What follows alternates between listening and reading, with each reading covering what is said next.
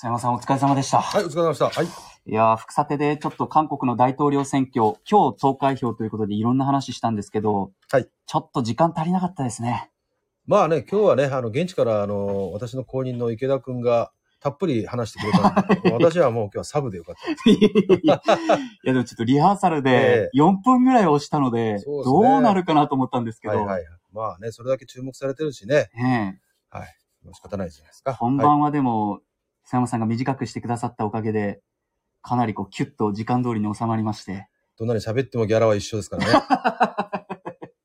そうですね。はいということで、ちょっと今日と、今日はですね、はい韓国大統領選の話していきたいんですけども、あの、今日ちょっと番組でも実際にお伝えはしたんですけど、韓国の大統領選と、その日本の選挙って、うん主にこう、どのあたりが違うんですか？あの、大統領選挙、韓国の大統領選挙はね、あのー、18歳以上の有権者による直接選挙ですよね。えだからまあ自分たちの一票が国のリーダーを直接選ぶという意味ではね、あの、日本とかアメリカの、おまあ、大統領やあ総理を決めるやり方とは全く違うんですよね。はい。そういう意味では、あの、本当にダイナミックうだと思います。うんはい。18歳以上がもう、直接、やっぱり一票投じるっていうのは、有権者の関心も高いんですか、もちろんですね。うん。あのー韓国ではね、今、あのー不動産の価格の高騰とか、ええ。就職難だとか、まあ、いろいろ、あの、若い、特に若い世代、子育て世代も含めてですね、非常に今、あの、くあの、厳しい状況に置かれている方がいらっしゃる。うん。まあ、そういった若い方々がね、あるいはその政治を変えたいと、この暮らしを変えていきたいという思いをね、あの、一票に託すとうん。いうことだと思いますね。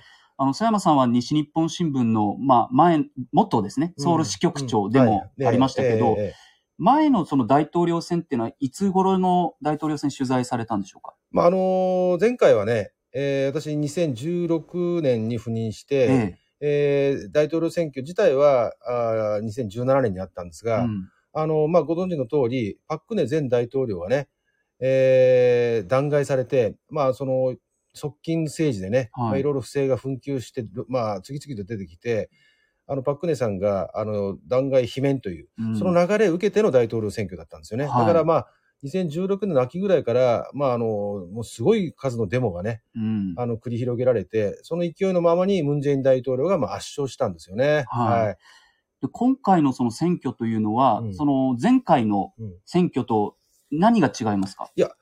あの、まずね、あの、前回は、まあさっき言ったように、その前大統領が罷免されて、その罷免のか、まあ、リコール運動ね、いいわゆるね、その先頭に立ったのがムン・ジェインさんなんで、ええまあそのままの勢いで勝ったわけですけれども、うん今回は、あの、候補者の、まあ、資質はともかくとして、まあ、かきわあの、歴史的に見て、もう、稀な接戦になってますよね。まあ、そういう意味では、まあ、違う意味でまた盛り上がってるんじゃないでしょうかね。はい。あの、まあ、接戦というお話ありましたけど、まあ、主なその、まあ、事実上与野党の一騎打ちと言われていて、あの、与党のイジェモン、イジェミョン候補ですね。と、野党のユン・ソクヨル候補。うんまあ、この二人の事実上の一騎打ちと言われてますけども、はい実際その、世論調査とかは、こう、どういうふうな状況になってるんですか？あのー世論調査はですね、まあ、韓国の世論調査たくさんあるんですね。ええ。なので、まあ、あのーどれがっていうことじゃないんですけど、い一が、一般的にはね、あのーまあ、ムン・ジェイン大統領が、まあ、革新系与党ですよね。ええ。まあ、その与党候補であるイ・ジェミョンさんが、まあ、先にあの動きをは、あの、選挙活動を、まあ、あ始めて、えで、えー保守系のお国民のお力のユン・ソクヨルさんが、えー後から出てきたということなんですけれども、まあ、さっき言ったような国民にまあ非常に不満が溜まってたということもあって、あの、一時ね、イ・ジェミョンさんがリードしたあ場面もあったんですけれども、はい。あじわじわとユン・ソクヨルさんがね、あの支持を伸ばしていったと。で、最終的にはほぼほぼ並ぶ状況だったんですけれども、あのー期日前投票が始まるい前日にね、ええ。えー野党の、あの、第三、まあ、第3位につけていたね、アンチョルスさんが出馬を、まあ、辞退して、はい。あの、ユン・ソクヨルさんの支援を、まあ、表明しましたよね。はい。あれでまた大きく局面が変わったんで、今は世論調査はね、あの公表はできない状況になってるんですね。まあはい、まあ、いいろんな影響が出てくるから。なんで、あの、数字は出てきてないんですけれども、おそらくね、あの、ユン・ソクヨルさんに追いこ追い風が吹いてるでしょうね。はい。なんかあの、日本の選挙でもこう、うん野党が一本化する動きってありますけど、うん韓国もそういう動きはあるってことなんですね。あるといえばあるんですね。はい実はね、アンチョルスさんは、あの、前々回、2012年の大統領選挙でもね、はい。あのー出馬するって言いながら、最終的に辞退したんですよね。あの時は確かムン・ジェインさんとはい。一本化したんじゃなかったですかね。確かっ。てことは2回目ってことですか？アンチョ大ルスさんが統領選挙に限って言えばそうですね。あの、はあ前回の2017年の選挙の時はもう、まあ出たんですけれども、はいで、まあ、あのー私もね、あの、ソウルでアンチョルスさんを取材したことも、あの、ありますけれども、まあ、あの、辞退をするっていうことは、そんな、そうそうあるわけじゃないんですね。うん。アンチョルスさんに限っては、今回は2回目。はあ彼はね、あのーまあ、ソウル大学の医学部を卒業して、えで、起業家。はい。で、非常に、その、なんていうか、あの、エリートなんですよね。ええ。で、まあ、政界にね、出てきた時はね、本当にあの、こんな人がいたんだっていうか、まあ、ホホープとしてね、すごい期待を集めたんですよね。はいはい。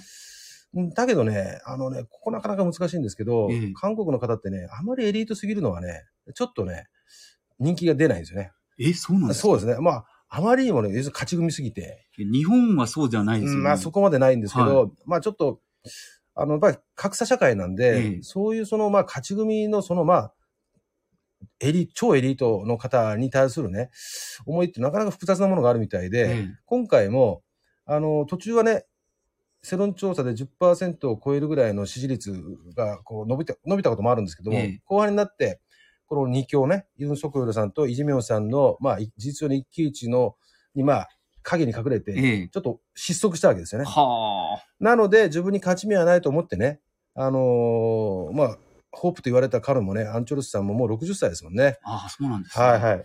自分がもう、その、もう政治家として、はい。まあ、あの、今回、その、惨敗していくよりもね、はい。まあ、あの、辞退をして、ユン・ソクヨルさんに借りを作ることで、あ、貸しか。はい。貸しを作ることでね、政治家としての、まあ、あの、まあ、生き残りを図ったのかなという感じはしますけどね。その、まあ、アンチョルスさんが実際出馬辞退して、うんうん野党が一本化されたことで、うんユン・ソクヨルさんが、うんうんまあ、ちょっとリードしてるみたいな話もあって、うん、で、まあ、与党のイ・ジェミョン候補がうんうん、ちょっと、ややこう追いかけるような展開っていう話も、今日も副査定でも、今も佐山さんもお話ありましたけど、そうですね。実際その、韓国の大統領選で、うんここまで接戦になるっていうのはあまりないんですか、まあまあ、ここまでね、あのアンチョルスさんの事態がなければね、本当に数,、ね、数ポイントの差しかなかないわけですよね。で、アンチョルスさんの要素がどれだけ、あの、まあ、変数になるかわからないんですけど、ここまで大接戦というのはね、あの、珍しいんじゃないですかね。あ、そうまあ、なんですでもね、これね、ポジティブに見るかはい。どうかなんですけど、まあ、あの、さっき放送でもあったんですけど、二人とも国会議員の経験がないし、はい。あの、政治家として国のリーダーとしての力がね、なかなか見えない未知数なんですよね。うんうんはい。なので、接戦は接戦なんですけど、まあ、あまりね、あの、ポジティブな接戦じゃないなって感じしますへね。はいはいええ実際その、前回、曽山さん取材されていて、うんパククネさんの時ですよね。はい。あの、ムンジェインさんが当選しましたけど、ええあの時の温度感と、こう、今ちょっと取材は、今回はされてないかもしれないですけど、そこの温度感ってなんか違うなっていうのを感じますか？あの時はね、2017年の時はね、本当にね、なんていうか、韓国中が熱気に包まれてま、包まれてましたね。投票率ってどれぐらいだった？んですか74ぐらいだったと思いますけど、74か5だったと思うんですけど、日本と比べても全然違い全ますね。然違いますね。もうあの、西日本新聞のソウル支局の近くにあるね、カンファムン広場っていう大きな広場があるんですけど、はい。そこをね、毎週土曜日にね、50万人ぐらいの方が集まってくるんですね。はい。で、これはもう老若男女、ええもう若い方もね、たくさん来てて、あの時の熱気ほどはないんじゃないかな、今回はね。あの、まあもちろん選挙戦はせあの激しいんでしょうけど、はいまあ、あの、なんていうんですか、うねりみたいなものはないような感じがしますよ。どっかちょっとし、なんか、冷ややかなね、うん感じをも見て、持って見てる人が結構いらっしゃるんじゃないかなと思いますけどね。かかなり接戦なのに、うんなんでそんな冷ややかな目線になるんですか、あのー政策で論争してるというよりもね、はい。今回は、それぞれのその奥様、奥さんのね、スキャンダルとかね、まあ、イ・ジェミョンさんについては、あの前の、おし市長時代のね、ええなんか不正疑惑みたいなのもあったりね、はあ。はいはい。なんかね、あのーちょっとこう、スキャンダルを攻めあ、攻め合ってるようなね。はだからまあ、政策で戦うというよりも、なんかこう、相手の悪いとこをね、あの、攻撃し合うみたいなねそういうような、あの、選挙戦のようなんですよね。それでその、うんその、どちらかが結局大統領になる可能性が高いわけじゃないですか。まあそうですね。どちらかになるでしょうね。ですよね。はいそうなった時に、あの、そんなにネガティブキャンペーンと言いますか、ネガティブなところばっかり打って大丈夫なのかなと思うんですけど、どう、どうなんですかね。まあまあ、そうは言ってもね、あの、はいイ・ジェミョンさんは、あの、どう、日本でいう都道府県知事えーを、まあ、務めている方で、まあ、地方政治の経験は、まあ、豊かですし、はいユン・ソギョルさんに至ってはね、検事総長ですよね。あ。だから、あの、まあ、それぞれはね、あの、有識者、ゆまあ、高い見識をお持ちだと思いますけど、うんまあ、今のところ、その選挙戦はネガティブキャンキャンペーンになっているんですが、まあ、リーダーになったらね、あのまあ、それぞれの政党が、まあ、しっかり支えて、まあ、それなりの大統領にはななっていかれるんじゃないかなというふうには思いますが、なるほど。はい。曽山さん、その今回の大統領選で、どんなところに注目されてます？やっぱりね、あの今、ロシアのね、ウクライナ侵攻が、ね、あの、あってるじゃないですか。はい。だから万全保障ですよね。そ、の、ムン・ジェインさんは、もう盛り南北のね、融和を一生懸命やって、今も諦めてないうん、ですけども、北朝鮮は、最近ずっとだあのミサイルをね、あの撃ってますよね。はい。まあ、ああいうようなその国が近くにある、隣にあると、日本にとってはもうすぐ目の前にあるという意味ではね、安全保障っていうのはね、非常に重要なあのテーマなんですよね。うんまあ、あのユン・ソクヨルさんはに日本との安全保障をね、含めてあの協力していくみたいなポジティブなこと、前向きなことをおっしゃってますが、まあ、はいイ・ジェミョンさんは、まあ、に日本とというのも日米関係、当然そうなんですけど、なるほなんでそこ辺の、まあ、あの、考え方が少し違う感じがするので、まあそこが一番のポイントかなというのはふうに思います。まあ、韓国国内的にはね、あの不動産とか教育だとか就職だとかいう問題は当然あるんですが、まあ日本の我々から見ると、あまあまずは安全保障。うんそれとまあ日韓関係ですよど。ね。うんこの日韓関係で言うと、その政治レベルでは最悪って言われているわけじゃないですかそ。うですね。民間レベルで言うと、うんかなりこう交流盛んだったのにっていうところありますよね。そうですね。あのね、2018年ね、あの、九州で一番インバウンド、訪日外国人が多かった時は511万人うん。の方が来られて、その半分ぐらいはね、韓国の方で、はいあの、当時はね、格安航空会社 LCC がね、もう本当にたくさん飛んでたんで、もう韓国の方も日本の方もね、国内旅行感覚で行き来すごくしてましたよね。うんで、あの私がいた頃もそうですけど、多分今もそうなんですけど、韓国にはね、在留邦人、まあ日本の方がね、はい駐在員だとかが4万人以上住んでるんですよね。はあ結構多いですね。多いんですよ。はい。で、まあ、あのこちらから、福岡からあソウルに進出してる企業とかももちろんあるんですけども、あの、航空会社とか、あので、銀行だとかね、そういう日本の企業もそうですけど、日本人が韓国の例えばサムスンとか、はい。そういったところに勤めてるケースもたくさんあるわけですね。うんうんだから、あの、向こうに住んでかん、まあ、感じたのは、やはりね、あの、政治関係は、まあ、いろいろぶれるんですけど、うん経済のつながりって非常に大きいんだな、とうんいうふうに思いましたね。確かにその日本のお店が韓国にたくさんあったり、あの、韓国のお店が日本にたくさんできたり、こういう動きも今活発になってますもんね。そうですね。まあ、あの、民間交流っていうのはね、どんどん、まあ、隣国ですし、あの、どんどんこう、太くなってた、多くなってた、あ矢先のね、うん。えーコロナ禍なんで、まあ、コロナがね、少し落ち着いたらね、まあ、あの、そういうところから、えー危機をね、あの、もう一回復活させて、えー絆をね、まあ、つながりを、もうちょっとまたあ復活させていってほしいなというふうには思いますけどね。日韓の往来って今こうできてないですけど、うん。いつ頃になりそうですかね？いや、これはね、まあ、トラベルバブルっていう話がありましたけど、まあそういったことを今するような環境ではちょっとない感じがするんですね。うんまあ政治的なね、関係を見るとね。はい。まあなので、えー通常にまあコロナが落ち着いて、えー行き来ができるようになるのはね、まあ早くて来年かなという感じまだまはしだ。ますよね。でも、うん須山さんも早く行きたいなって、いや、行きたいですよ。もう本当。もう韓国ロスですよ、すっかり。もう昨日もあの、チーズタッカンマリを食べましたけど、はいあの、チチーズタッカンマリ？ええまあ、タッカルビのことですか？チーズ、タッカ、タッカ、タタッカルビはいはいまああの、ね、韓国料理ね、本当に美味しいし、はい。まあ韓国のね、友人にも会いたいしね、うん。本当にあのね、まあおそらくね、韓国の方も同じように思ってる方がたくさんいらっしゃるでしょうからね。うんはい。まあ日本人も本当行きたいし、韓国の人も来たいっていう、うんだから早く再開してほしいけど、肝心なのはやっぱコロナですもんね。うんここがやっぱり今の状況だと厳しいですもんね。そうですうね。んあとあの、今日ですね、もう投開票されてる、うんうんされるということで、うん明日にはその、まあ未明にはうんわかると思うんですけど、うん新しい大統領が。そうですね。はい。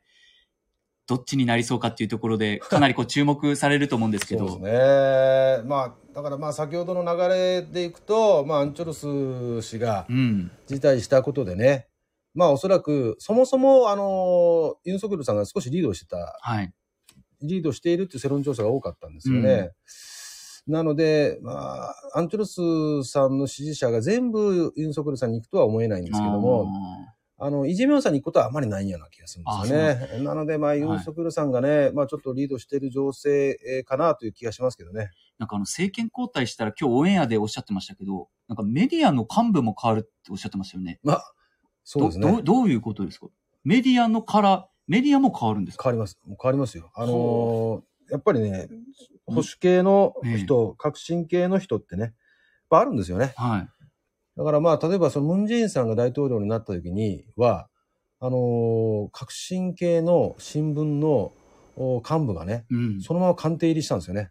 ええはい。日本じゃなかなかありえもうない。政治家でも何でもない人がね、はい。突然官邸、まあ大臣級のポストに就くわけですよ。ええそうするとね、はいあの、そういう新聞社とかメディアが力をまあつけて、はい。まあ、どちらかと保守系の新聞社のまあ影響力が落ちるとかね。うーんまあ、そのテレビとかも、あの、向こうにまあ、その公共放送ありますけど、はい。そこのまああー、責任者がね、あの、変わったりとかね、はい。するんですよね。まあ、日本じゃちょっと考えづらいところなんですけど、考えづらいですねええまあ、それだけあの、政権交代のインパクトが大きうん。いんですよね。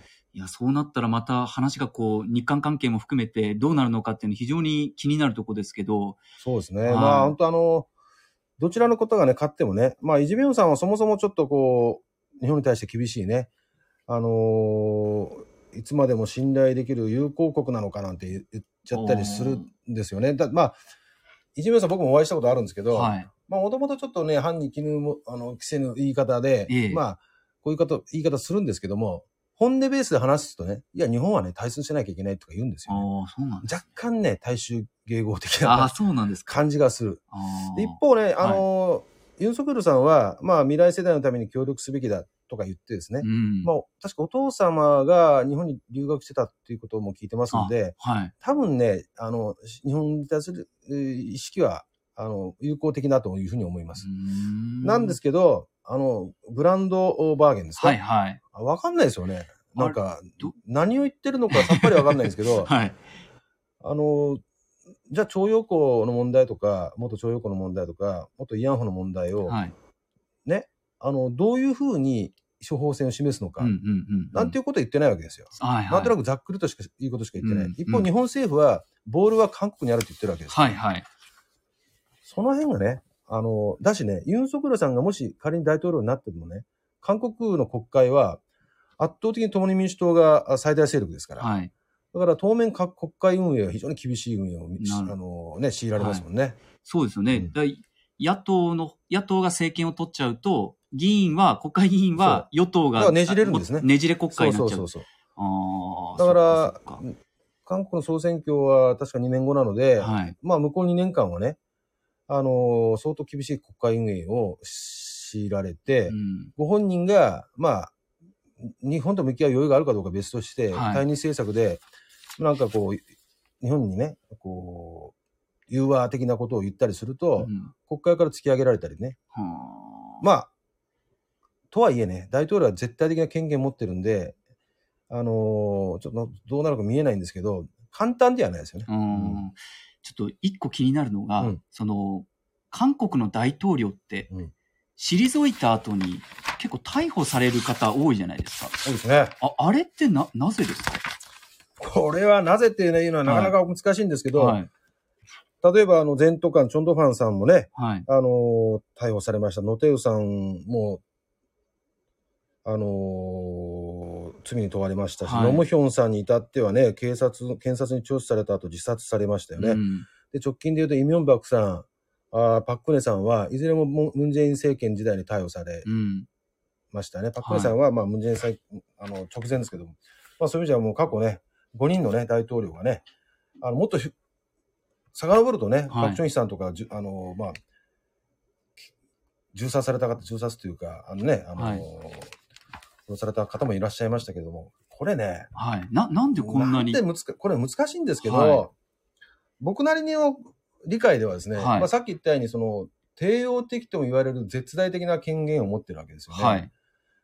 なので、あの、うんとね、で、政権交代が起きると、それまで対抗した勢力の大統領がやってたことが、すべて、こちらの政権から見ると、おなんていうかな、違法だとか、えーそういうふうに見え、判断されてしまう、はい。みたいなところがあるわけですよ。その違法で逮捕されるんですか？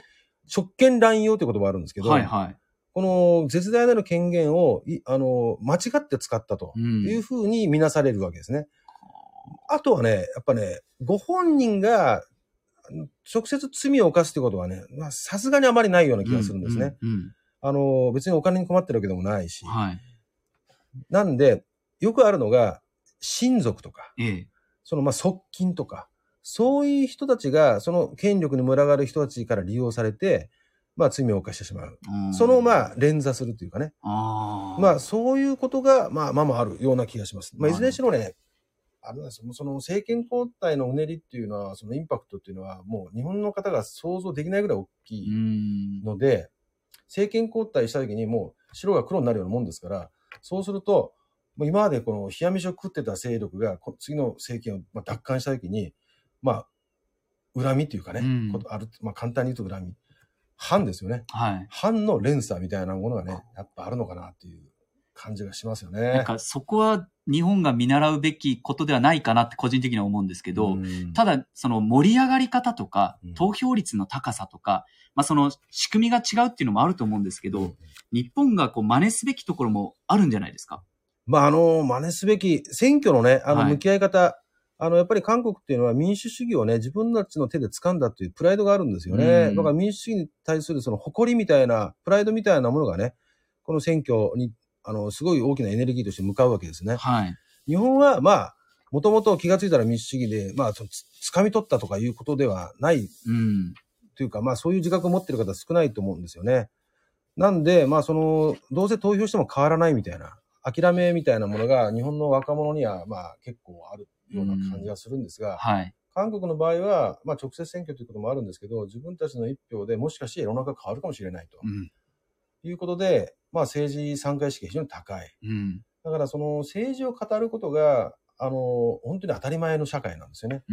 日本もそうあってほしいなと。だからまあ、まあ日本でね、まあその国会議員がね、まあ不正とか、まあいろいろありますよね。歴史的に繰り返されてますけど、それが日本の国民の怒りにつながってないですよ、あまりね。うん。うん。うん。らそのあたりはね、やっぱり政治の参加意識っていうのはね、日本ももっともっとあっていいなというふうに思いますけどね。そうですはいね。まあ、韓国大統領選、あの、この後ですね、7時半に投票が締め切られて即日開封ということで、明日の副査定ではもうあの、新しい大統領決まっていますんで、これからその福岡が、福岡と韓国がどうなっていくのかとか、うんうんこのあたりも佐山さんにぜひちょっと明日も語っていただこうかなとわかりました。思っておりますけど、はいお願いしてもよろしいですか、微力ながら。いえいえ、とんでもございません。ということで、あの、韓国大統領選の裏側も含めてお伝えしていきましたけども、明日も副査定で、地上波でお伝えしていきたいと思いますので、津山さんご協力よろしくお願いいたします。わかりました。あ本日はありがとうございました。りがとうございました。ありがとうございました。明石ファンさん、ウイスキーおじさん、ありがとうございました。それでは失礼いたします。